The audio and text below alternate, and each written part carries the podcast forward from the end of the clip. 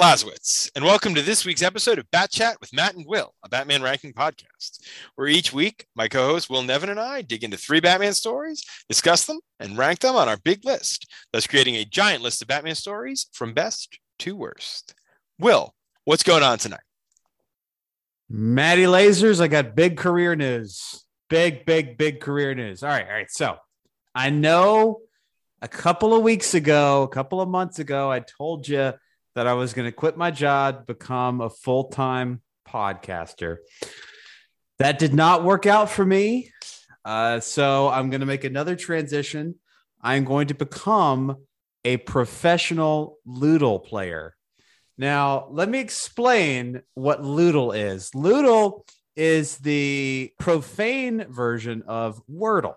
And that's really popular right now. Uh, in the past, this first week of February or second week of February. I understand this show will be coming out sometime this summer. So this is going to be pretty dated, but that's okay. That's okay. I'm here to drive the show into a ditch. And I thought I need to I need to practice my skills. So I'm gonna I'm gonna work on yesterday's Lewdle as the uh, as the show goes on. And I'm gonna I'm gonna start with my first word, chode. Let's see how that goes. Mm, I've got one O uh, in the wrong place. So this is going to take some time. Matt, uh, I'll I'll let you progress with the show and, and I'll I'll check in. I'll check in as things go. We'll be ready for those updates as we move along. Before we get into the rest of the show and introduce our special guest, we have a new Patreon backer to thank.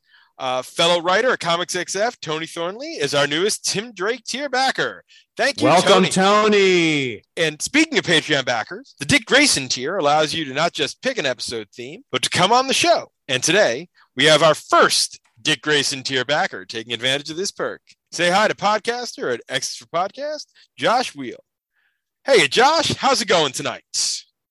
Fantastic. Uh, this is great. I'm so excited to be here. Thank you guys for setting this up and uh, having this awesome tier available for people like me to take advantage of. Well, we're thankful for you backing us and we're glad to have you. I do want to start with the question I like to ask all of our guests. What's some of your earliest interactions with Batman as a character? So I remember, I think one of the first uh, comics I have is a uh, Batman issue from the Jason Todd era that I remember being very, very young and something that being out with my father and he just went into a gas station and came back and tossed me a Batman and Robin comic, which I have since gone back. I, I don't remember the issue number off the top of my head. I want to say it's around the 470s, but I, I put some effort in about 10 years ago and um, went back and tracked it down, and I do have it in a long box. If that doesn't match up to the Jason Todds, then I, am just not remembering off the moment. But um, it's a like uh, Jason dies in 430 something. For Death okay. in the Family is 428 to 429 428 to 431. That that doesn't matter, and I'm not here to correct people. And I it's got to be like, just before that then.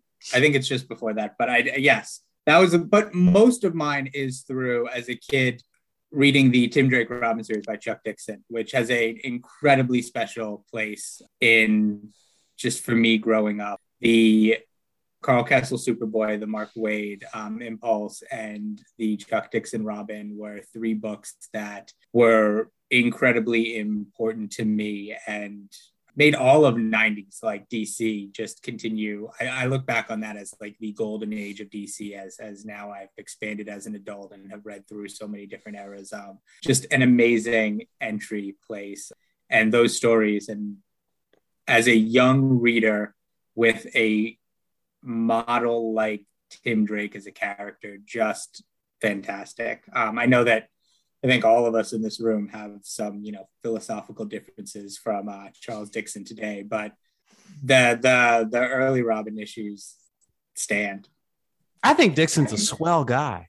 I, I uh, met him at con. He was very genuine, and he he signed my uh, favorite issue of Robin for me, and we talked about it. And you know, he thought it was a shame that they don't do more to try to make things mainline books accessible to kids today but most of the fans lined up to him. There were a lot of hardcore, uh, I want to say Transformer fans huh. that were there lined up to see him.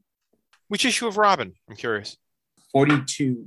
It's it uh, on the cover. It says like and then rage, and it has Ariana. Yes. Yes. behind her, and it's this issue where she was going through all this, and he managed to kind of be. The, it just it it really it struck a chord for me as like a young like I want to say I was about 13 at the time. They're like perfect age reader reading it, and it just yeah, it it resonated deeper than I think anything I was getting from any of the other books. Yeah, I, that that cover is absolutely stuck in my head. I know that book. But so you came when we asked for you know what you wanted to do. You came to us with two stories of Batman's days training to be Batman. So I, I threw a third one in, and there we go. We're going to start off with the two you came with, and then we'll end the night with the third. The first story is Blood Secrets. This is Detective Comics Volume 1, Annual Number 2. The writers were Mark Waid and Brian Augustyn, pencils by Val Semeiks, inks by Michael Baer, colors by Adrienne Roy, letters by Todd Klein, edited by Denny O'Neil. The cover date is September of 1989. This story takes place mostly in flashback with a framing sequence of Batman in the present. It tells the story of Batman's encounter with Harvey Harris, a detective, as they investigated a series of murders in Huntsville, Alabama. We'll get to that second little bit about Huntsville in a second. But first, we've been hard on Brian Augustyn in previous episodes, and we'll, get to more. But I do want to acknowledge that Augustyn passed away within the last week as we're recording this, and our thoughts go out to his loved ones. But this story is set in Huntsville, Alabama. Will, what can you tell me about Huntsville, Alabama? All right, so let's let's talk about that. Mark Waid is originally from Alabama. So I think that's where we get the Alabama connection here. It doesn't say specifically Huntsville, Alabama, but it makes a reference to Birmingham, Birmingham being the big city. The detective uh, here is working in Birmingham, but gets called back to where he's from, Huntsville. Huntsville is portrayed as a tiny town, population 1865. Oh, I see what you did there. Really clever. But in actuality, Huntsville is now the largest city in uh, in Alabama. Uh, the metropolitan area is smaller than Birmingham. You know, when you count up all of the suburbs around Birmingham, it's larger. But within the city proper, it is the largest city. We've got a regional airport here. Uh, lots of defense contractors. This is where NASA is here in Alabama. So this is not the small town that is portrayed here, but they do certainly share the same name. Just figured when something, you know, is set right around where one of us lives, it's probably a good place to discuss it. If we ever have anything set in and around Cherry Hill, New Jersey. Uh, also, one other thing before we get into this story, specifically, Will, I assume you read this digitally this Yes, time? it did. Josh, did you have the floppy handy? Oh, he's showing it yeah, off the- right now. The yeah, Looks like I- a pristine copy there. sadly with my collection in the state it's in i read most of these digitally because i have a problem you know just having to dig them out. Did it feel like the transfer on this one was not great? And did you read it on comixology or infinite? I, I guess it doesn't matter. It's going to be the same transfer. Yeah, Comixology, and, and I'll say this: having read uh, a couple of the uh, uh, the Legends arcs here very recently, I think this transfer is better than those Hmm. because the Legends just seem to be straight page scans, and they don't hold up as well. This at least seems to be some, if not a purely digital file, then some file that has been cleaned up at some point. So yeah, I didn't notice anything especially bad uh, with this, but it does seem to be a little bit better than those uh, legends. I wonder if maybe it's not so much that the transfer is bad i would love to look at a my physical copy of it because there's a couple of th- a couple of panels that i saw some miscolorings and i was wondering if that was the transfer or if that was Uh, Some- there's some mixed there's some miscolorings here in the OG, but I, I wouldn't want to read this one digitally to be honest. It's got that old newspaper print with the porous feel. It's it's got some muted colors. it really adds to the the kind of in the heat of the night feel that you know this story has for me with Harvey Harris. And I personally I read so much digitally. In pandemic, at some point, I just had to stop. I try to read as little as possible digitally if I can because I spend all day on screens now. When I break to do my reading, I want paper copies of, of whether it's books, comics, trades as often as possible if I can. So I was I was worth the effort to dig it out of a long box for me. I wish I could. My long boxes are all sort of piled up because I am eventually, as as you've all said, and as anytime when Will does his impression of me has to bring up, am working on eventually getting my garage set with insulation and drywall and racks so I can put up my, you know, hundred and something long boxes and sort them all. But at this point, for Bat Chat, I just have to go digitally because otherwise I would be spending days going through the boxes to find the right one. When we finally get to that million downloads, we'll put together a GoFundMe, raise money for Matt's garage renovation, his comics library, make this dream come true. All right, before we get back on track, I'm gonna I'm gonna chip in with uh, some uh, some little updates here. Uh, so my first word, chode, gave me that O out of place. I then went with twats. That gave me a T out of place. So I'm gonna keep working. Okay. Harvey Harris is not a new character, not a character created for this series. He first appeared in a Silver Age story, Detective 226, a story that I did not write down the title, but when young Batman was Robin, it, it follows a similar sort of thread where Bruce is disguising himself to learn the skills that he needs, but it has Bruce in a Robin costume, establishing that that was a costume he already had, and an identity, which doesn't make sense. This was also something that was used in the somewhat legendary and sadly forgotten Untold Legend of the Batman, a miniseries that came out in 1980 that tried to streamline all of the different aspects of Batman Batman's origin into one three-issue miniseries that ended just a couple of years before, you know, Crisis when all that went right out the window.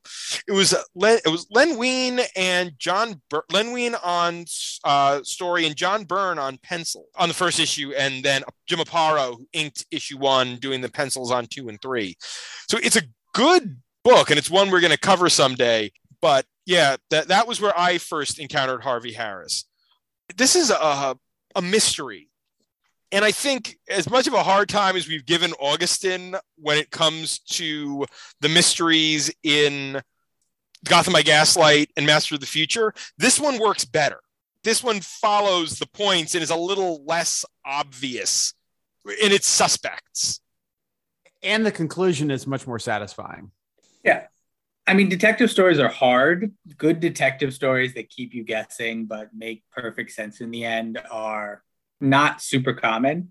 I really like the way this one presented itself, um, especially going with the motif that's kind of wrapped up with the killer being the red herring and then doubling back around for, for a deeper wrap up that brought all the other threads and themes together really nice at the end.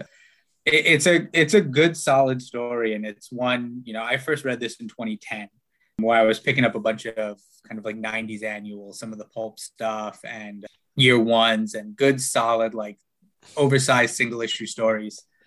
Yeah, it just it tells a really good complete story while also you know giving you that um, that nice kind of early Bruce unfinished product. This is a Bruce who is nowhere near the end of his training. He is still very angry and he doesn't have that rage reined in. And listen, I love the Morrison era hyper competent Batman too. But so many writers since Morrison have tried, I, I think I've said this before, have just continued to establish this almost perfect Batman. It makes me miss these stories where Bruce is really fallible. And boy, howdy, is he fallible in this story. And Waid, who is one of my personal favorite writers, a large part of that is due to the impulse as a youth in the 90s, but um, even a ton of his other he has done phenomenal arcs on a ton of other titles as well. But you know, he does a really good job of stripping Bruce down here in a way of you know taking away some of those things that we know are character traits and allowing us to see them modeled in Harvey. So, you know, he's very specifically giving him this anger and impatience that are, you know, not really familiar to the character because he's going to learn the calm demeanor, the patience, these keys to his analytical detective work in this story. So we're going to kind of see how those, you know, rough edges get smoothed here. And it's it's done, you know, Waid typically I feel like is an author that has a firm level of craft in what he's doing. Um, he doesn't throw as much stuff against the wall as say, you know, some other writers. So I always get excited when I have a Mark Waid one. And, and this one, I was glad that this one held up for me on second reading too. This also has one of the more, a very striking cover. Brian Bolland to begin with. I mean, you can you can't go wrong with Brian Bolland art, but this shadowy Batman looming over what, while they never call them this, are clearly Klan analogs. I mean, they call them in the Yeah. book the Paladins of the Cross, but it's like, let's just call them as we seize them. These guys are members of the Ku Klux Klan. Yeah, and that that that struck me as kind of a cowardly editorial note. You know, if you're going to have that cover, if you're going to have this gang of Knight Riders, it should be Klan. In uh, Superman smashes the Klan. I know, you know, the original radio serial they called it something slightly different. Knights of the Uh, Burning that- Cross. Yeah, yeah. And but that was when the Klan was a real organization that might come along and sue you for defamation or something. Uh, but at this time, the business organization side of the Klan is not there. So it just it seems cowardly uh, to use the imagery, but to not stick the name to it. I've changed a little on that as, and so, you know, Will, you're from Alabama. I'm down here in Florida. And one of the things that I've, I've noticed talking with other people from the North who come down is they're always surprised at how prevalent Confederate flags are and that like the Klan is real, that it's more of like a boogeyman fairy tale in the North. Whereas if you're still in the South, that it is a like, it's a real thing you might drive past. So, I mean, I guess to me, it didn't strike off as much not using the real world Klan, but I could see it either way. You'd be surprised some of the northern states where that kind of stuff. Yeah, my, my wife is from rural Pennsylvania, Pennsylvania. Believe me, I see plenty of Confederate flags when I go out and visit there. Well, it, it is a it's a symbol for racism. It's why there are you know Confederate flags at neo-Nazi rallies in Europe. Same reason why here there are Rhodesian flags at neo-Nazi rallies. Like, you know, it's a symbol, and the the Confederate flag is uh, is in this book, and you know it's appropriate as a as a sign of racists. One other nitpicky thing that I had uh and, and this is i think Waid showing how he doesn't understand this small town that he's he's portraying. I want to say i i looked his bio up some years ago. I don't think he spent a lot of time in alabama. I think like he was literally born here and then he got the fuck out which admittedly not a bad call uh on his family uh his family's part or his part. But anyway this small town has a newspaper and the newspaper breaks the story of this i think this fourth murder. There is no way that a newspaper of that size would have breaking news. In a town of 1800 people you're going to have a weekly newspaper. And yeah maybe maybe the newspaper just happened to go to print after this fourth murder was discovered. But uh, as as a journalism guy as a guy familiar with small town Alabama newspapers, that stuck out to me as really just kind of a, oh, this is not how that would work in any situation ever. That was something that I wouldn't notice, but you know what? That's the same kind of thing where it's like something is set in a theater and it's like there is no way you'd get that past equity. There's no way that that is going to make it past equity. You know, I guess we haven't really talked much about the actual plot here because this is Bruce going down to Alabama to find Harvey Harris, who's this sort of legendary detective, and they're investigating the deaths of these people who are being found strung up and bled. And they're all of a sort of elder gentlemen of a certain age, and they're all pillars of this community. And it's oh, the thing that I love, Bruce. Bruce is of course going by a, an alias. He's Frank Dixon. Eh, eh. Get that one, folks. Uh, Frank- that would be Frank Miller and Chuck Dixon. Oh no, no, no, no! This is before Oh. that. Dixon hadn't started on Batman yet. Franklin W. Dixon, the creator of the Hardy Boys. Oh. That is a reference to the Hardy Boys. Because Bruce is a boy Oh. detective here. Yep. Oh, okay. Okay. Yeah, that's even nerdier than uh, Frank Miller and Chuck Dixon.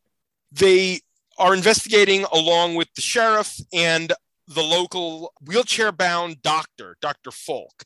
Uh, Totally not suspicious at all, that guy. Not No. at all suspicious. Josh, you have the, the physical copy there.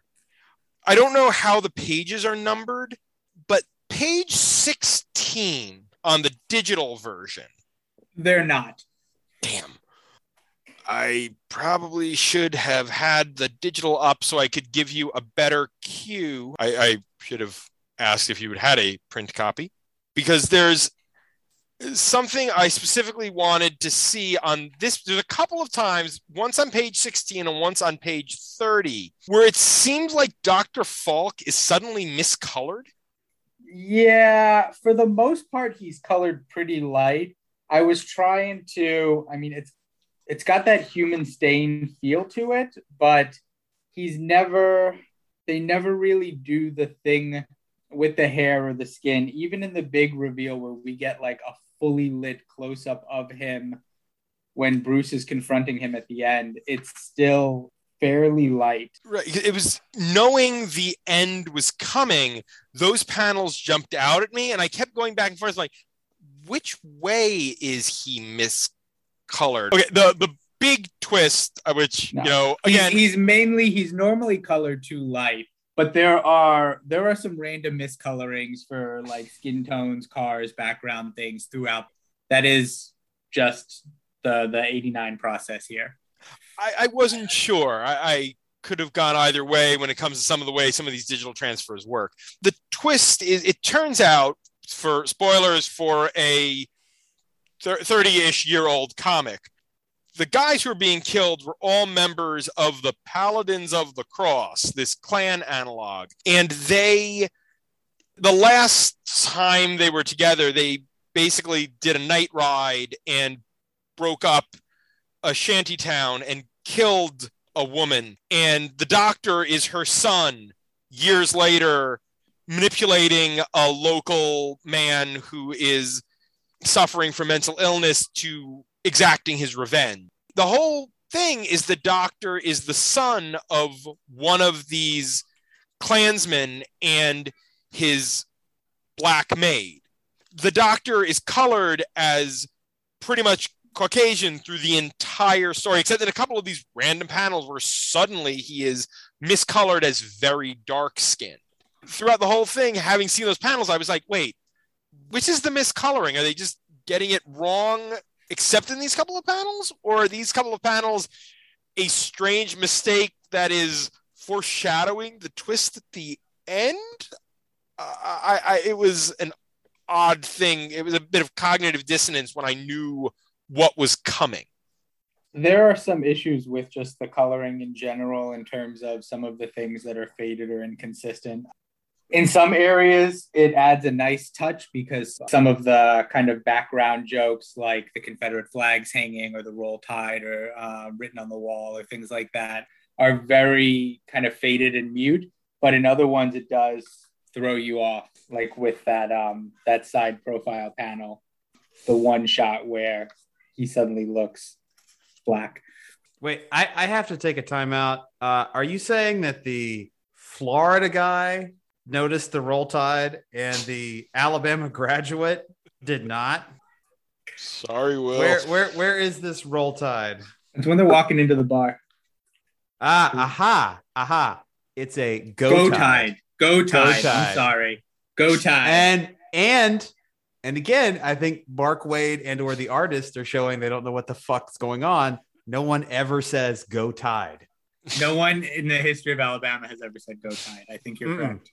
It is uh it's roll tide, roll motherfucking tide, but that's really too much of an Auburn thing. Because you know, we're the we're the dignified, stately older brother. Roll tide is uh is enough. But yeah, I, it, it's it's right there. Uh, but that is a go tide. Uh, I, I will add some uh, some trivia here. Looking at this bar scene and thinking about uh, cherished Alabama institutions, uh, if you go to Tuscaloosa, the the barbecue restaurant that you're supposed to go to is Dreamland. The locals will tell you go to Archibald's. Dreamland's is a is a fun experience. My favorite sign on the wall in Dreamland: no farting. So if you go there, keep that butthole closed up tight. Well done, sir. I do like the the resolution that the the reveal that the doctor was behind this and that Bruce can't do anything about it because he never actually lifted a finger in this, but that Bruce has come back over and over to remind this guy. He haunts him years later, and that it's shows an evolution of Bruce's thinking that he's moved beyond that initial anger and he's now understanding the difference between justice and vengeance, which is something that Falk never understood. Falk is still content that what he did was the right thing to do and really seems to only regret it because it's meant that Batman has continued to hound him for decades. which is such a fitting end, right? It's it's not the the the typical justice that we see. It's not somebody you know being in jail or in Arkham, but it's this constant idea of yeah, every year Batman is going to show up and give me grief every year until I die. Great, great closing moment. So, does anyone else have anything on this one? No, but I've got fucks, and so now I've got an O, a T, and a U out of place. This is this is a stumper. okay, well, well, we'll continue to f- figure that out. It's time to put Detective Comics Annual Number Two on the big board. So we are at a total of 72 stories on our list. Number one is Batman Year One from Batman Volume One, numbers 404 to 407. Number 20 is Gothic, a romance from Legends of the Dark Knight, numbers 6 through 10. Number 40 is Favorite Things from Legends of the Dark Knight, number 79. Number 60 is Superman Speeding Bullets.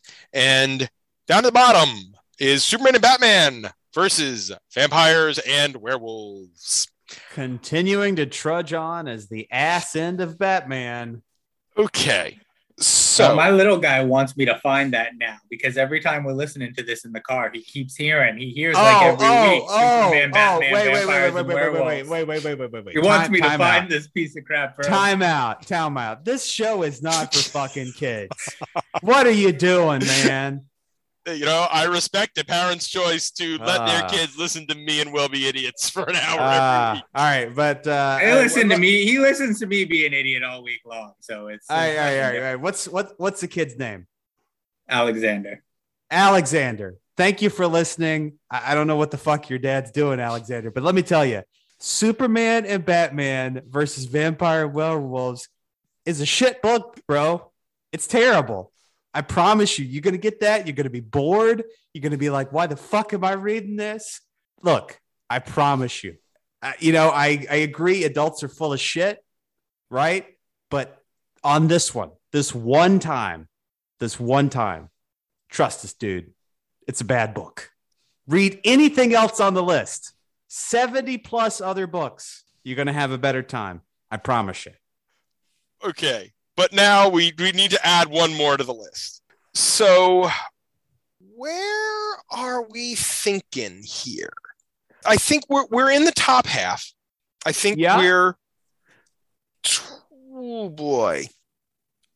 My Where do you have Tower of Babel, which is another Mark Waid story? ah, good, good. question. 18. Tower- 18. Yeah, Tower Okay, of Babel's I up don't, pretty. I don't think it's as good as Tower of Babel. no, no. Helpful. Helpful, uh, this guy. Yeah. Yeah. I mean, I think, I think we're probably somewhere in the upper twenties, lower thirties, somewhere in that. Speaking of other detective comics, I mean, 31 is the Doomsday book, the Detective Comics Anniversary Jam issue. I think it's better than that. I do too. Above that is the the one issue of the Brave and the Bold tie-in comic with Barda, Scott Free, and Martian Manhunter. I think we're still we're, we're still above that. I don't think this beats Little Gotham at 26.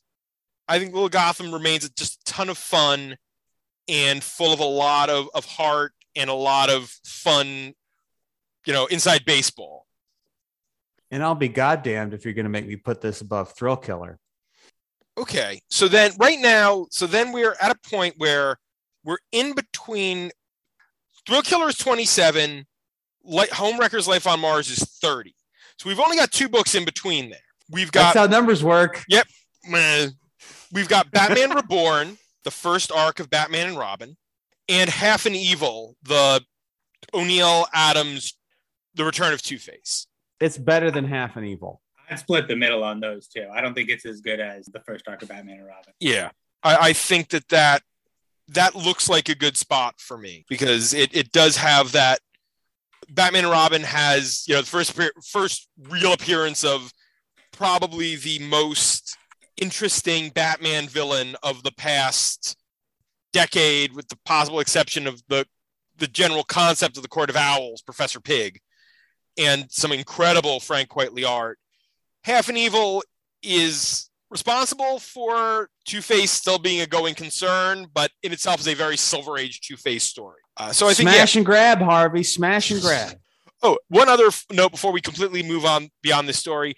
At the back of the issue, it does have some fun Who's Who supplements uh, with the rogues, uh, various Batman rogues, all bringing in their crisis related origins, some real gorgeous uh, uh, Kevin Maguire Joker and a Mignola Two Face that are really nice. But that is the end of our first book. Book number two this week is Grounded. Not all of Grounded, but Grounded, uh, part eight from Superman Volume One, number 710. Written by J. Michael Straczynski and Chris Roberson, pencils by Eddie Barrows and Travel Foreman, inks by J.P. Meyer and John Dell, colors by Rod Reis and Dave McCaig, lettered by John J. Hill, edited by Matt Idelson and Will Moss. Cover dates June 2011. In this flashback, Batman and Superman return to the nation of Butron, where both of them had had previous adventures to help defend a monastery from an army regiment led by Vandal Savage. This story takes place as a sort of a side issue of a year long Superman arc called Grounded that followed up the new Krypton arc where Superman had spent a year off planet. He returns, and to get back in touch with humanity in America, he decides to walk across the country.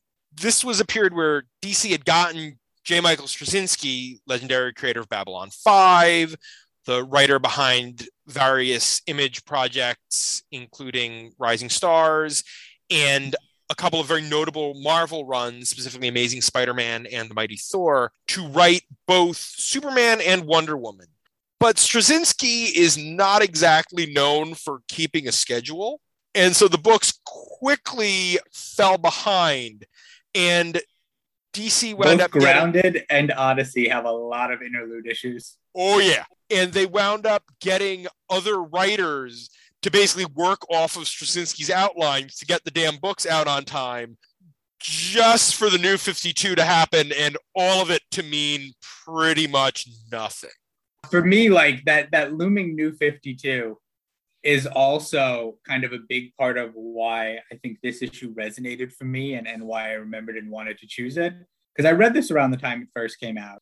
So for a long time after that, I considered this to be the last real Clark and Bruce story because so much of that dynamic was lost once New 52 launched in September of 2011, just a couple months after this. And because this is during Grounded, like the Superman is depressed story, it had a really great panel I always loved at the end um, that that has really stuck with me, where Bruce reminds him that I've got the shadows covered. We need you out in the light, which I just always felt was a great commentary on the differences between these two characters. Yes, Superman can do dark, but but Batman can't do light. And you know, I, I thought it was also kind of a, a little bit of a knock on um, at the time, like the upcoming. How far away were we from Man of Steel? Starting to get some dark Superman. Um, we're, we're pretty darn close by this point. Yeah, the fact that you know everything's got to be darker. Um, I love the little Straczynski comment that like Superman doesn't work in the dark. Batman can do dark.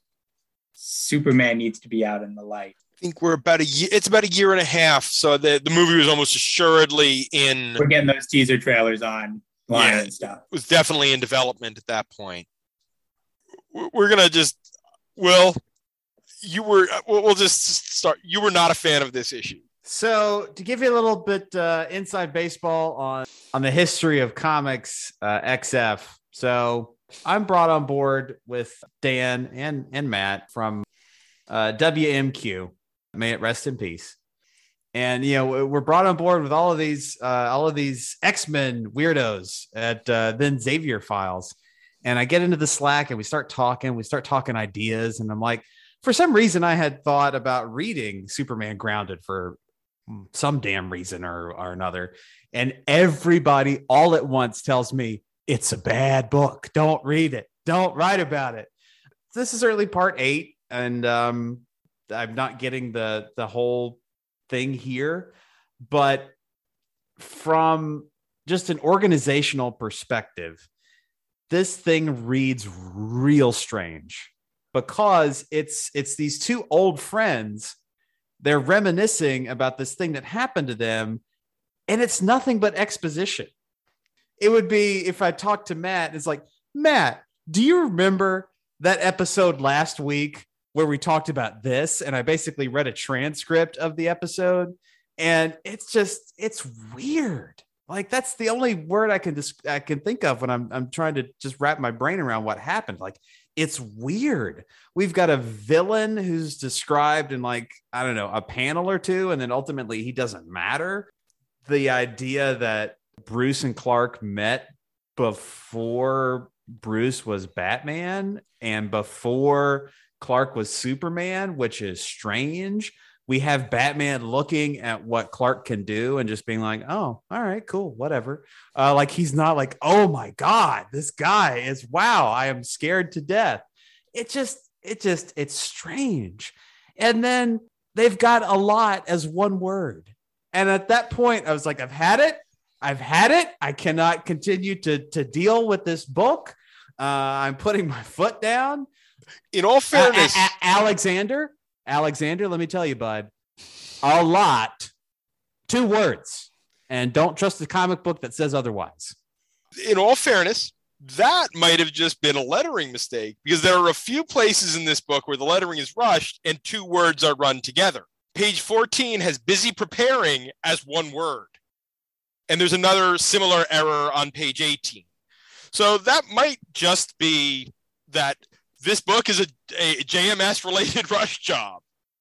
I, I, also will have to say, or I have to say, Will, the the main the, the flashback of this story, Travel Foreman who did this also did that issue of I Am Batman that you can't stand the art on. Same artist. Dish. Dish. The art on this is because we got two sets of artists. We have the current ones, which I think is a pretty decent. Like I like what Reis and McCaig do in terms of like different palettes. Although Reis's work on New Mutants now oh. is leaps and bounds. Like he is on a whole nother level in his current work. Than, Tremendous. Than but the face art by Foreman and Dell in the flashbacks really bothers me. Like it's very clearly Jim Lee inspired. It's like some of the bad Marvel house art of the early 90s where people were just trying to throw extra crosshatches on everything and it's it's very heavily inked and it has that weird Jim Lee effect of making everyone look Asian, um, which a lot of the characters are Asian, so that doesn't really work bad for. What bugs me a little about this issue is something I was kind of concerned we might get, depending on how Chip Zdarsky took the Night miniseries that he just started.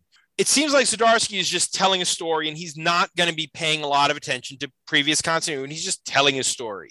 In this story, Roberson goes out of his way to make a reference to every friggin' weird, obscure little Batman and Superman meeting story that I have ever read. And I've read them all because I'm me. Uh, Matt, plug plug the episode we got coming up. Right, because next week's episode is going to be about three time three tellings of Batman and Superman's first meeting. Both of them are referenced right before the flashback begins, the time they met on the ship and the time with Magpie. But on top of that, this flashback is a reference to a one shot called Superman Odyssey, written and drawn by Graham Nolan, co creator of Bane. That story does a little bit of this, but it does it in a really fun kind of way because it's the story of Clark encountering the daughter of basically the Dalai Lama. Because this is it's, it's a, this is Tibet. This is Tibet, and this is the Dalai Lama, and they they don't say it again for editorial reasons, political reasons, whatever. But this monastery is at the top of a mountain, and there's a set of stairs. And in the in Odyssey, Clark and this woman are walking up the stairs. And as they're walking up and walking up, walking up, someone is walking down and walking down and walking down. And about halfway, they cross paths. And if you know Graham Nolan's art, who drew a shit ton of detective, it's clearly Bruce Wayne. And the shadow has the bat ears. They don't say anything, they just pass each other by. And when they get to the top of the mountain, there's a bunch of soldiers who are just knocked out, and the monks are, you know, dragging them away. And they go and talk to the head of the monastery, and he's, you know, yep, well, they came, but what this student of ours, he took care of them. Much anger in that man. And that's it. They never say Bruce Wayne. They never, but it's just this really subtle, fun little nod. It's it's a fun book, but that's the the extent of it. But here it spins out into this entire story. There's a line about Bruce saying, you know, our car broke down in Smallville once. That's from the Superman Batman Secret Files, uh, a Loeb and Sales story. Bruce talking about studying with the Ten Eyed Men. That's from the Morrison run. There's talk of Nanda Parbat and Hassan Isabah and Sirocco, which are characters from the Kurt Busiek Superman run. There's references to Vandal Savage's ancient run ins with Batman during the time travel adventures in Return of Bruce Wayne. None of this is bad necessarily. And if you were doing a mini series or something that was sort of stringing together all these stories and making a cohesive narrative, something like that Untold Legend of the Batman miniseries, that'd be fine. This is a 20 page comic and you're spending a whole lot of it. Hey, hey, the like four people out there that have read all these stories, you're going to get a kick out of this. But for everyone else, it's just adding a bunch of additional winkiness that didn't help move the story forward and was just kind of there. It has a little clip show feel in uh, some of their dialogue and the uh, bookends for sure. I will say the I mean I like Eddie Barrow's art and he does a, a real he draws a really nice Superman. I wish that he had gotten more of a chance to do more Superman. He's done plenty of Batman between the Tynion Run a Detective and he did it's done a ton of Tim Drake over the years in various places. But he draws a really big, broad, sort of Kurt Swanee in his proportions Superman. And he draws most of, if not all of, Grounded that aren't fill in issues or flashbacks. I think it's been a while. Because, yes, I did read Grounded. And Vandal Savage is there. And it's, it's, I I mean, he's a logical villain for this, but he doesn't do much. He's there, he's hunting for Nanda Parbat, and then he's sent running away with his tail between his legs. And he freaks out a little when all the bats show up because that was new continuity at that point that he and Bruce had run into each other repeatedly over the centuries. So let's let's reference that right now. But they were really big bats, Matt. They they were they were really big friggin' bats. I know I wouldn't want to run into those giant bats. Bats of extraordinary size. I don't believe they exist. This is only a 20 page story. So, by comparison, there isn't as much to talk about as either that double sized annual or our next story. I was not in love with one bit of the narration. Maybe not narrate. No, it was some dialogue in the flashback with young Bruce, justice about punishing evildoers, justice about avenging a crime. But that could also be taken as that is young Bruce, that Bruce himself will learn better over the years, since I prefer a Batman who sees himself as not just avenging a crime, but preventing others from being the victims of that crime. Yeah, I- that, I mean that's how I read it. Um, I think in a lot of these stories, young Bruce uh, learning humility is the trope that kind of never gets old. So I, I usually take in these um, like you know Bruce in training stories that whatever he's mouthing off at the beginning is going to be wrong. Do we have anything else on this one? Or are we we good here? I don't think I've got anything else. So that means it's time to put Superman 710 on the big board. Y'all, y'all don't have to be gentle on my account. I I am well aware that this is a book that I like and that sometimes I like books that aren't good. You know, that to, to quote one of my favorite podcasts or paraphrase, uh, in this case, the bad movie podcast, We Hate Movies. It's okay to like a comic, but just because you like it, don't mean it's good. And believe me, there are plenty of comics that I like that I know flat out these are bad comics, but they hit you at the right time or they're fun. This is why things like MST3K exist. Yeah, and as someone who's a regular weekly contributor on an X Men podcast, I mean, there are so many, so many bad X Men comics that we love so much. Um, there, there's probably more bad than good in that run, but I, I love all all the little garbage children of the Atom anyway. Well, I, I know you were talking about way down at the bottom. How I mean, and this is down at the bottom. However, at least the bottom two stories on here are offensive. They are offensive, either completely offensive to your sensibility as a writer or contain material that is actively offensive. The Dark Knights will. Oh, okay. That was bad. But uh, look, I know you tried to make some kind of excuse for the lettering, but I swear to God, that was done intentionally. I I swear it. Um, okay, you have saved this from 72, 73, or 74. A- Alexander, I'll tell you, like buddy to buddy here, I almost thought this was gonna this was gonna end up at the bottom of the of the list. Like your papa suggested a story that bad, uh, I was thinking about it. So like But- this this might need to be a conversation that you and Dad have. Um, and, and believe me, I'm not. I'm not saying this is to fall in that that bottom tier. But I was not offended by this. This did Yes. not have the clumsy racism of Blue the Gray and the Bat, or the or sheer- Batman shooting a, a gun. right, or the sheer audacity to be a six issue miniseries where next to nothing happens that has at least one of those panels that has the sexy dead victim thing that is so uncomfortable and bad in comics. Ugh, that, that was I- bad. that is unconscionable for a book that came out in the. I it's unconscionable at any point, but particularly unconscionable when it comes to a book that came out in the late aughts. So that, that so the next thing we're going to talk about is a much better story that does have some much more uncomfortable oh. moments. like, oh, oh yes. yeah. no one, Oh, oh yeah. no one quote unquote decks a tough hooker in this one. yes. Oh hell yeah. We will get there.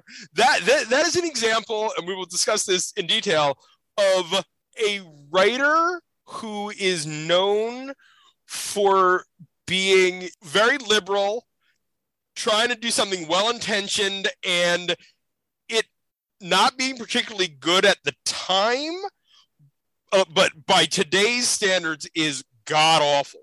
Yeah, that, that is also going to be far lower than I thought anything by that creative team would wind up. But this one. So above that, Will, is Chasing Clay, that Batman 550 with the Kelly Jones and J.H. Williams, but with like a four page exposition about the clay faces. That was real bad. Yeah, I real think this bad. is still better than that. Oh, that's that's harsh. That's harsh. But Um, above that is the last Batman story from Batman 300. That one isn't bad. It just A has a misleading title, and B is just weird and doesn't really do much with what it's given. Now you're probably in the right area. Yeah, I think this one is in between Last Batman story and Chasing Clay. we could move it up one spot. really? You, you put it above Last Batman? I would be Uh, okay with that. I, I think I- that look. puts it below Case of the Chemical Syndicate, the first Batman story. I'm good with that. Our new number 69, New, new, new, Superman. new number Seven. 70. Oh, New number 70. Oh. 69 Ah, is Case ah, of the Chemical right. Syndicate. But that puts Ah, the first damn it. Batman story at 69. And nice. I forgot how numbers work for a second there. Damn it.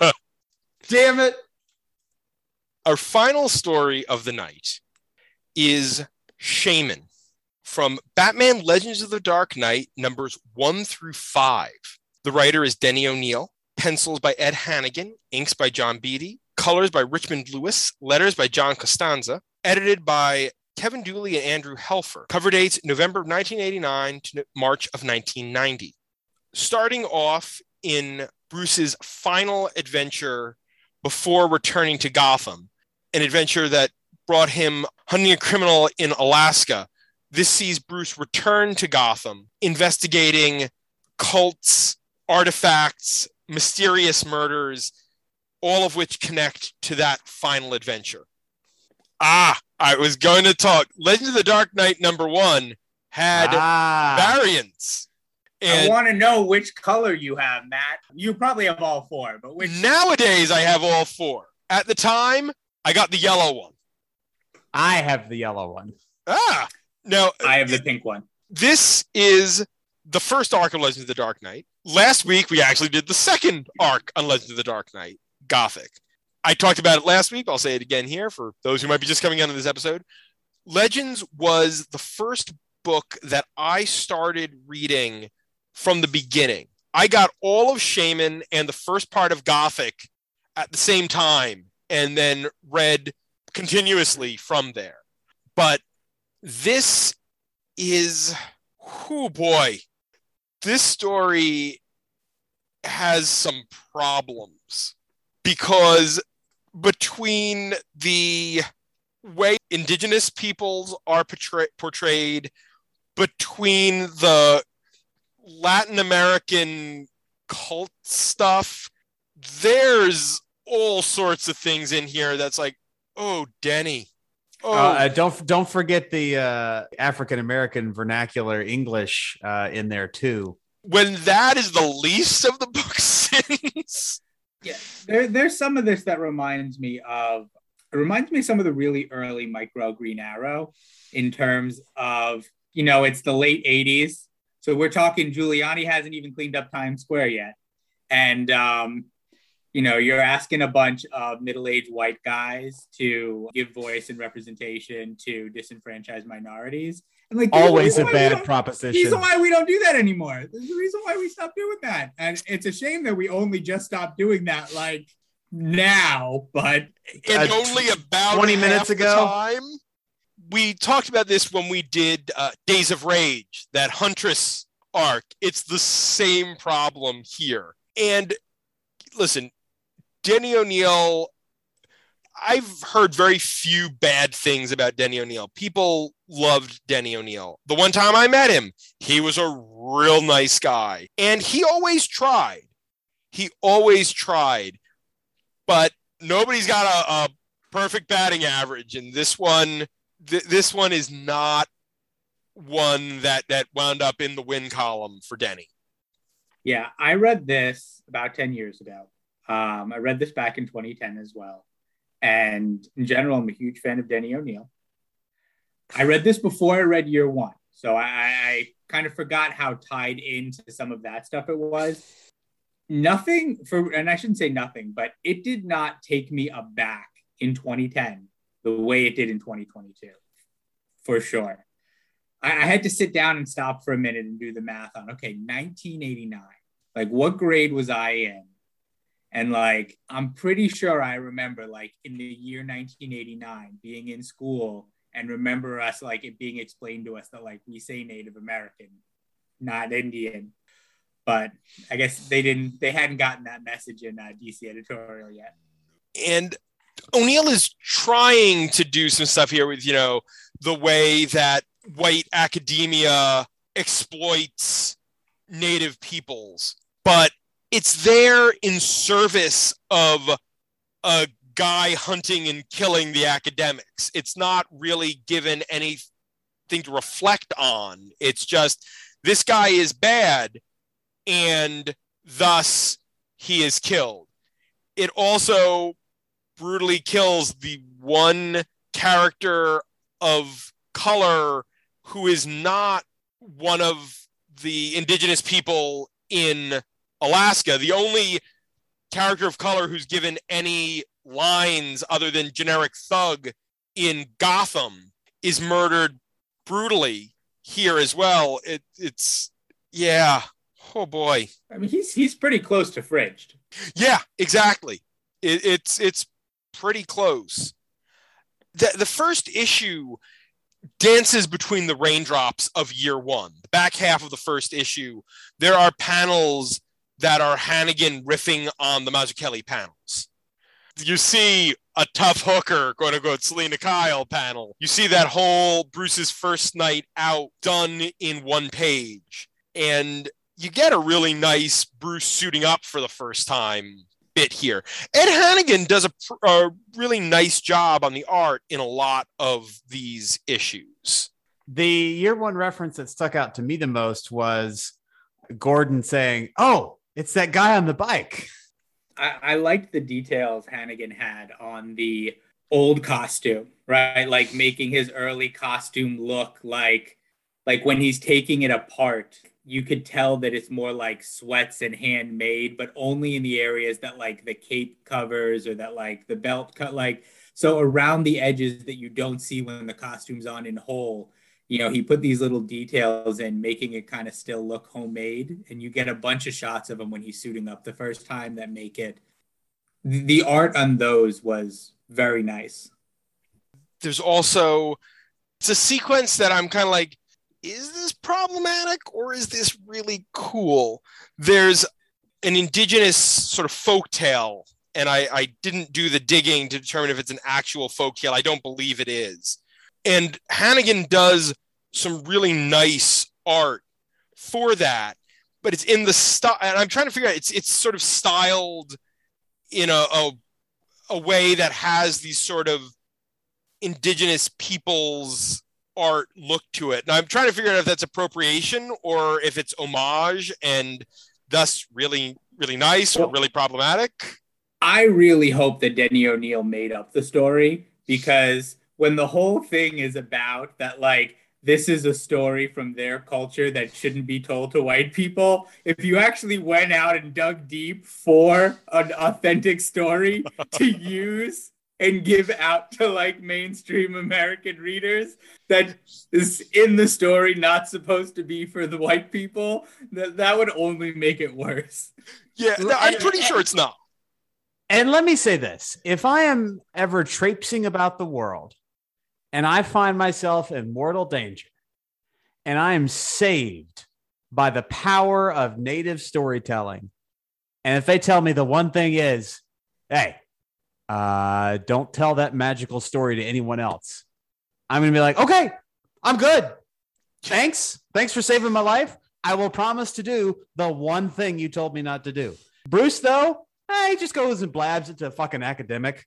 And it, it's not even seems like he struggled with it. It was just kind of like you don't see him do it. You don't even think about it. It's just suddenly like he's meeting this guy at a, a fundraiser afterwards, and it's like, oh yeah, I I, to- I I told him the story. It's like I'm reading. It's like, wait, Bruce, the one thing they said was don't don't The don't one spill the thing. beans. The one thing. And then he goes and tells it on television, and Bruce is like, oh, well, he's not telling that right. Oh, something's off with that because I told him that story. Jeez, come on. So one thing I did like about this is reading it as because it's not really a Bruce in training story; it's a Bruce year one story.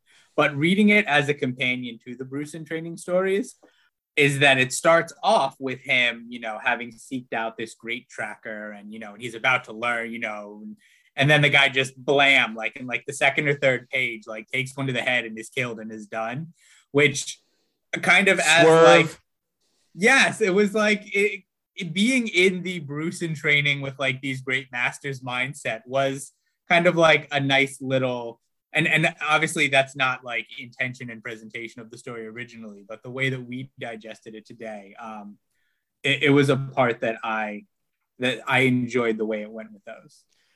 having read this, you know, shortly after it first came out, and then probably once in the intervening years, I had forgotten how little of it was Bruce in training. I thought that was more of the first issue, which is why I kind of threw it in here. Also because it's an early Legends of the Dark Knight story, and we like to do those. But yeah, it, it, it really is a year one story more than anything else. Also, this is, I believe, and I would have to do a little more research, but I'm 90 percent sure on this. The first time Santa Prisca shows up in a Batman story. I was going to ask about that. I figured you would know, um, but yeah, definitely, definitely had um, my ears tingling every time I read Santa Prisca this time. It, it was first introduced in the O'Neil Cowan question. That was where it made its first appearance. But that wouldn't have been long before this. So I have to imagine that this is, I can't think of another story that would have had Santa Prisca before that. And we're just two arcs away from Venom, where Santa Prisca is heavily featured. Well, I was reading this in the floppies, and so I got those pages where it's showing you like the other books coming out each month. So the question was around, I think, issue 29 to 32, like during these while we were reading them. So you're in like year three of Denny O'Neil's The Question as these are coming out. So Santa Prisca had only been around for about a year because Santa Prisca appeared in the late teens, early 20s of the question. So this is, yeah, this has got to be the first use of Santa Prisca in connection to Batman. And when we, speaking of Santa Prisca, we then also have this cult in Gotham of a- vulture cult, the cult of Chubala, which comes from Santa Prisca. Oh boy. Yeah. Oh boy. Yeah. The, the, the opening Real issue- live and let die vibes here. I, I was thinking when I my note for this was beginning of issue two, sacrifice. This is some real Temple of Doom shit. I've seen that same panel though in about like 20 teen issues of Teen Titans featuring Brother Blood. Oh mm. yeah. Brother Blood. Not that that's any better, but it's The thing that I was is that wait, Brother Blood is an Eastern European cult thing. Oh, the, the trappings of all of this is just 17 kinds of not good. And the fact that it winds up being, you know, the white man manipulating the native Santa Priscans who have made it to Gotham by using their superstitions. It's like, oh boy, that's painting his face and dancing in there. oh, Yeah, it's the the the mask off like face painted ones are I think they were meant to look pathetic at the time, like, but they are just there's extra layers of cringy. Cringy. today. Oh yeah. Also, another thing of note that I noted that really bugs me: the indigenous shaman and his his granddaughter who saved Bruce. They don't get names. Oh, yeah, that's a She good point. just calls him grandfather. And I mean, I, I got to the end and I would have to have doubled back and reread part one again. But I know Bruce never calls her by name when he goes back to Alaska. They don't get names. That's bad. That's bad. Even by 1989 standards, that's bad. Yeah, I I mean, so there were a lot of definitely like cringy things throughout this. There are some. I think I'd say one other nice note I had is because we read the detective annual from the same year, and we do get a nice Harvey Harris reference in here. He drops Yes. he name drops Harvey Harris, which made me smile. I I had to just get upset at Hannigan over the art. I love. And so you would be, you know, this could be like your Shark Watch thing. I don't know how many times you've seen or counted but when they show Bruce working out, and it's always just a single bench press with an Olympic bar, like as his workout thing, because this is such a common thing, even though it's silly. Um, and I love it every time that it's just, I know Batman Inc. is another one that I reread recently and has it in there where he's just working out, no shirt on with the single bench press. That's how he kind of stays in shape. I you cannot convince me at any level that Bruce would have less than two plates on either side of that Olympic bar. The thing is drawn to have less than 200 pounds on it that Bruce is bench pressing, um, just counting those weights and a 45 pound standard bar. And you can't, there's no way he would ever do less than 225. I refuse to, I refuse to accept that. I think we're gonna have to add that to the watch because that that is a really good call. How much you bench bra? Watch. There's also a cameo by Leslie Tompkins, uh, an O'Neil creation. I was happy to see Leslie show up, although she doesn't get much play in here. But I was happy to see Leslie before, again, a really weirdly problematic panel where a woman commits violent suicide because she sees Batman. That was not good. A pregnant woman commits Oh, violent suicide because oh, she yeah. sees Let me let me interrupt here. Uh, not that I, I disagree with you, you fine gentlemen. So this has been the first story that I've read where we have a more sadistic Batman, but I got the sense that it was Bruce playing up the sadistic side of Batman to scare the criminal element. And I have never gotten that feeling before in reading some of these other stories where he has a more sadistic side to him. So I think that's believing in what, you know, Denny O'Neil's doing. But two, I think that also came with this being in that year one period. Like you're t- you're you're seeing Bruce trying to make a name for the Batman amongst Gotham's seedier underside. So I don't know if that read the same to anyone else, but that was definitely the impression I got here, where you know it, Bruce or Batman's in these scenes where he's like, "I hope you make the hard choice. I I, I hope you and you choose. I hope you choose violence." But again, I got the sense that that was him playing the character of Batman. Yeah, I, I read that the same way too. It did the the little bit of extra violence reminded me a touch and completely unrelated, but of Batman Requiem, where we see after Damian's death, and he's just going out there, look, just he just wants to fucking just just brawl with everyone because he's got no coping for that. But yeah, it, it, is definitely played up, and I have to assume that you know since theatrics is kind of mentioned by name, criminals are a cowardly and superstitious lot. That he was he was kind of hamming it up at the start to build that um, build that reputation. Yeah, I agree. And I love how Bruce dismisses that line at first. Like that that was a, a nice touch. the mystery of who is behind the Chubala cult. I like that you get to the end and you see all the the data points that make it logical, but I would have liked to have spent a little more time with Carlton Fisk, the guy who was behind the cult, because he appears on one page and then is sort of gone. And- Carlton Fisk was the catcher. Wasn't this Carl Fisk? yes, I, I But fuck the Red Sox anyway. Uh, I, I'm a Yankees boy, always have been. So yeah.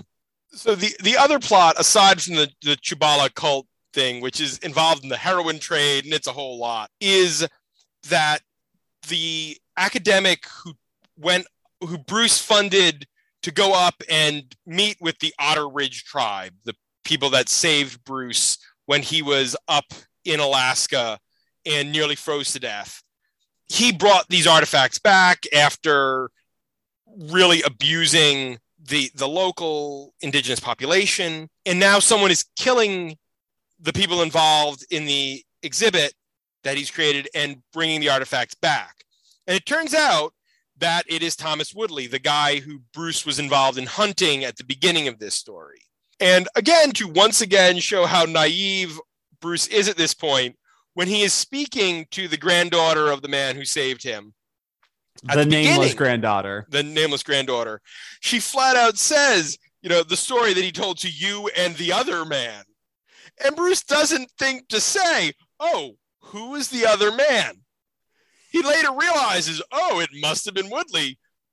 But that is a detail that the Batman that we know now would never have skipped over. But here, he doesn't even hear it. He's just going on about his business. Yeah, and now I read this obviously before, so I knew from the beginning that this guy was coming back. But I can also clearly remember like reading this the first time, and I'm pretty sure the other man is in bold even. Like when she says it the first time, it's in like bold text, and it's like, "Yup, he's gonna be a killer later on." yeah, it's like how Bruce, listen. There's some cool stuff with Woodley, you know, using the bat mask from this involved in this folk tale in his own costuming to kill the people who were involved in this. O'Neil still writes a great Alfred, and there's some good, you know, Alfred banter throughout here. In the end, Woodley, who saw, who'd been waiting to kill Bruce Wayne, who'd funded the exhibit, sees Bruce slipping out as Batman because we're pre Batcave. We see some origin of the Batcave in here, and we get a, a battle between Batman and Woodley. Actually, he's still Bruce. He doesn't even in costume. He's partially in disguise. A lot of Bruce in disguise in this. Very Sherlock Holmes. There's a lot in these five issues, and the two plots both wrap up satisfactorily, but not really well. And I don't know if this whole thing would have worked better as two distinct arcs that both had a little more room to breathe. Either you do the Bruce is up in Alaska, Bruce comes home, and then the whole arc is a bigger anthropological team and them all being knocked off and there being more of a mystery, or the Chubala cult and Bruce investigating how this cult and the heroin trade all tie in together. But there's enough that neither felt completely ignored, but neither felt completely fleshed out either. You can't really tell which is the A, which is the B. Agreed. Absolutely.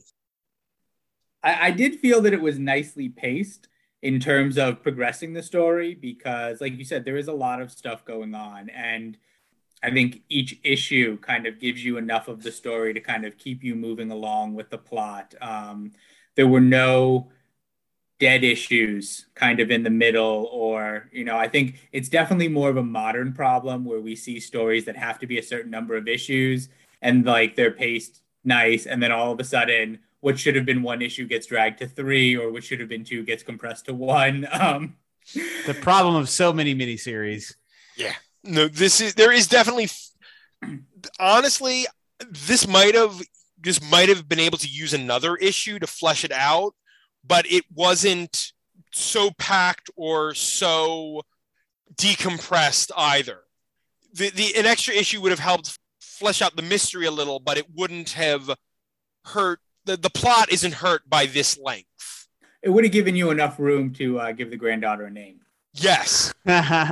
Oh, hell's Nameless bells. granddaughter.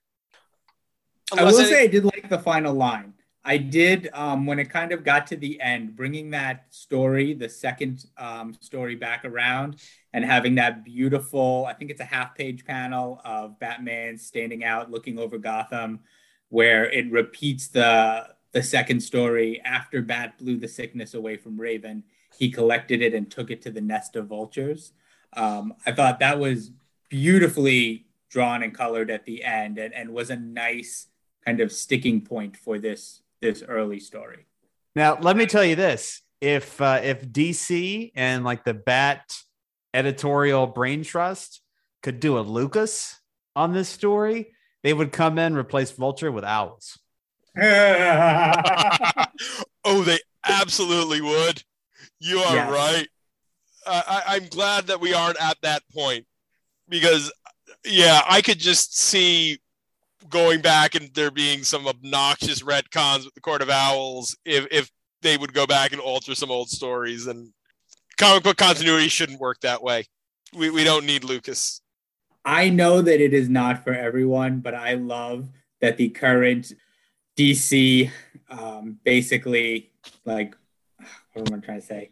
That that DC's current um, kind of like strategy is basically like whatever, like don't even try to figure it out. Like there there is no fucking continuity. Like Just go with it. The damn, Just go with enjoy it. the damn book. Like Uh, you know what? I'm fine with that. Cherry pick the continuity. You know, reference a story, don't reference a story. Give me good books. I am enjoying more DC books now than I have in at least a decade, so I am okay with it as well. I, I'm I'm fine with the current like Bat direction. Throw Ghostmaker in a pit, and we're gonna be good to go. So, uh, um, unless either of you gentlemen have anything else, Uh, that means it's time to put Legends of the Dark Knight Shaman on the big board. oh boy, Days of Rage, the Huntress story from a similar period with many of the same middle-aged white guys trying to do something and it not succeeding is down at 66. All right, so this admittedly has some cringy bits, but I think overall it's a better story. Oh. Question mark. I think it's better than Days of Rage.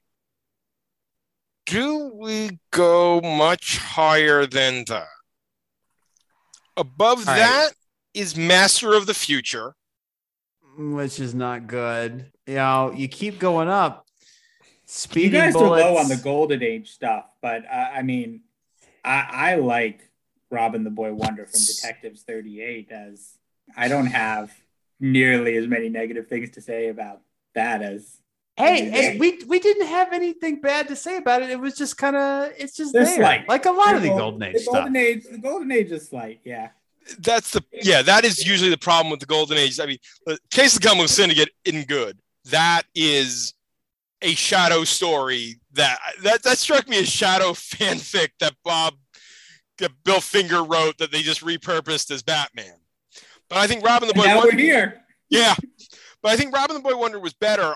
I, I'm looking forward to eventually doing uh, the Monk, which was a two-parter, so you get you know a whole 16 pages to actually get a story, and I think that one will wind up nicely above a lot of the other Golden Age stuff, or some of the issues of Batman, like Batman number one, that we would have to take as one Uh, at least a couple of those stories together because the two Joker stories in there that are technically separate stories, I would take as one piece anyway.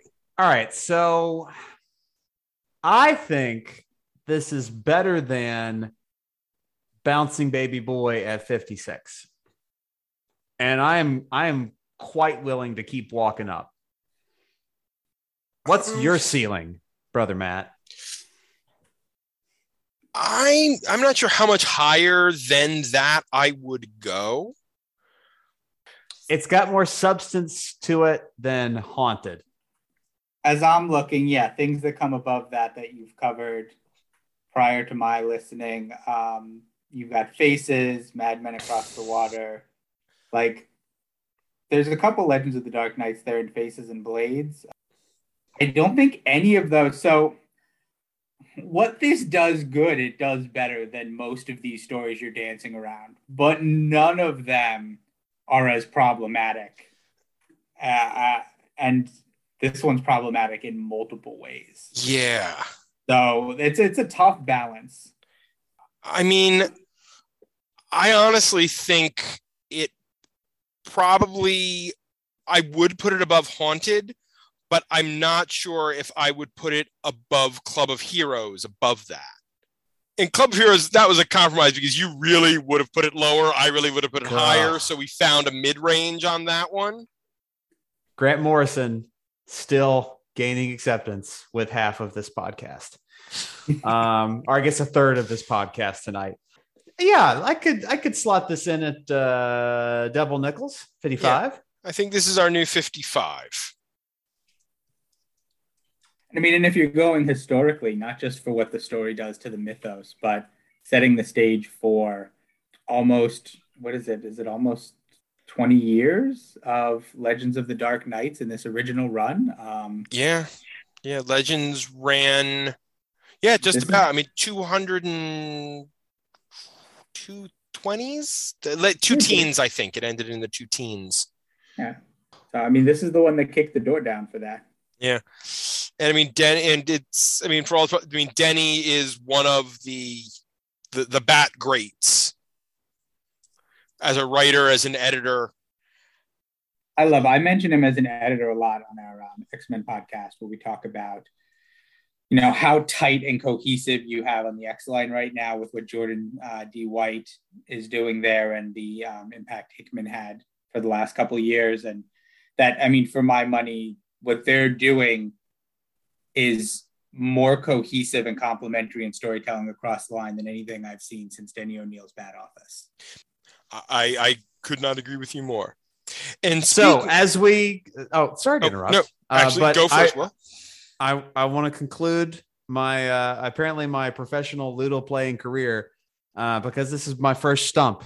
I was uh, I was broken. So I played chode, twats, fucks, butts, and dildo, and I could never get more than an O, a T, and a U out of place. So I was down to my last option. I did not want to absolutely concede defeat, so I morally conceded defeat. Looked up the answer.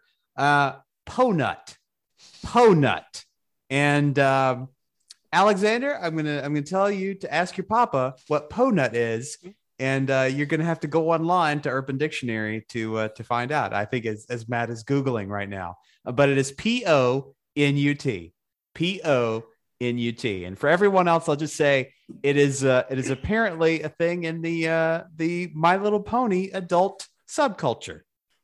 It's bronies. It involves bronies. So, Josh, speaking of your podcast, plug yourself, plug your work, plug what you're doing. Sure. Um, so if if you haven't heard us before, uh, I'm on X's for podcast. We've got a group of anywhere from 12 to 18 contributors regularly. Um, a diverse group that we cover a number of uh, books pertaining to mutants, magic, and Marvel. So from the Overwide Marvel line. So we cover the new books each week. So you get a different group of us, different voices, kind of interacting as we follow along.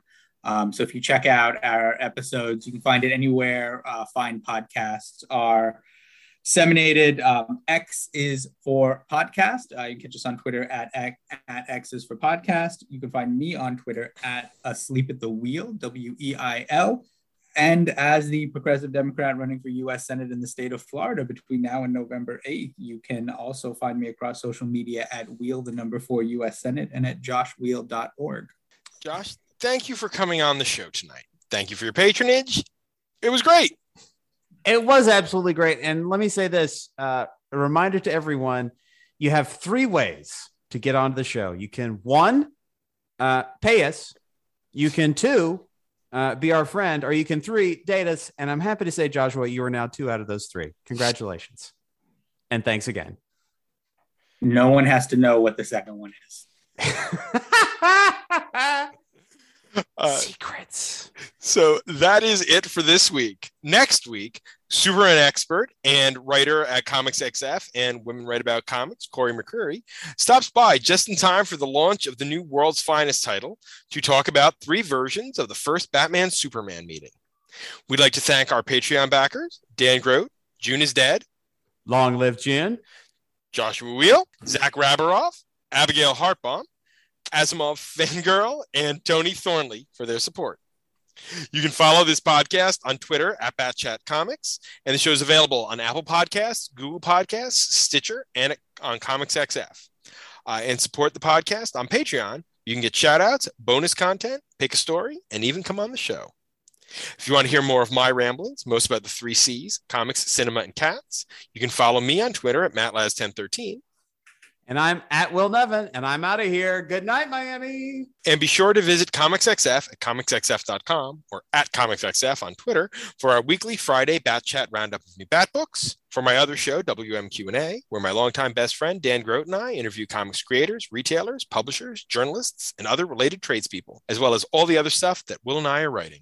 And stay safe out there, folks. Gotham is not a place to be after dark.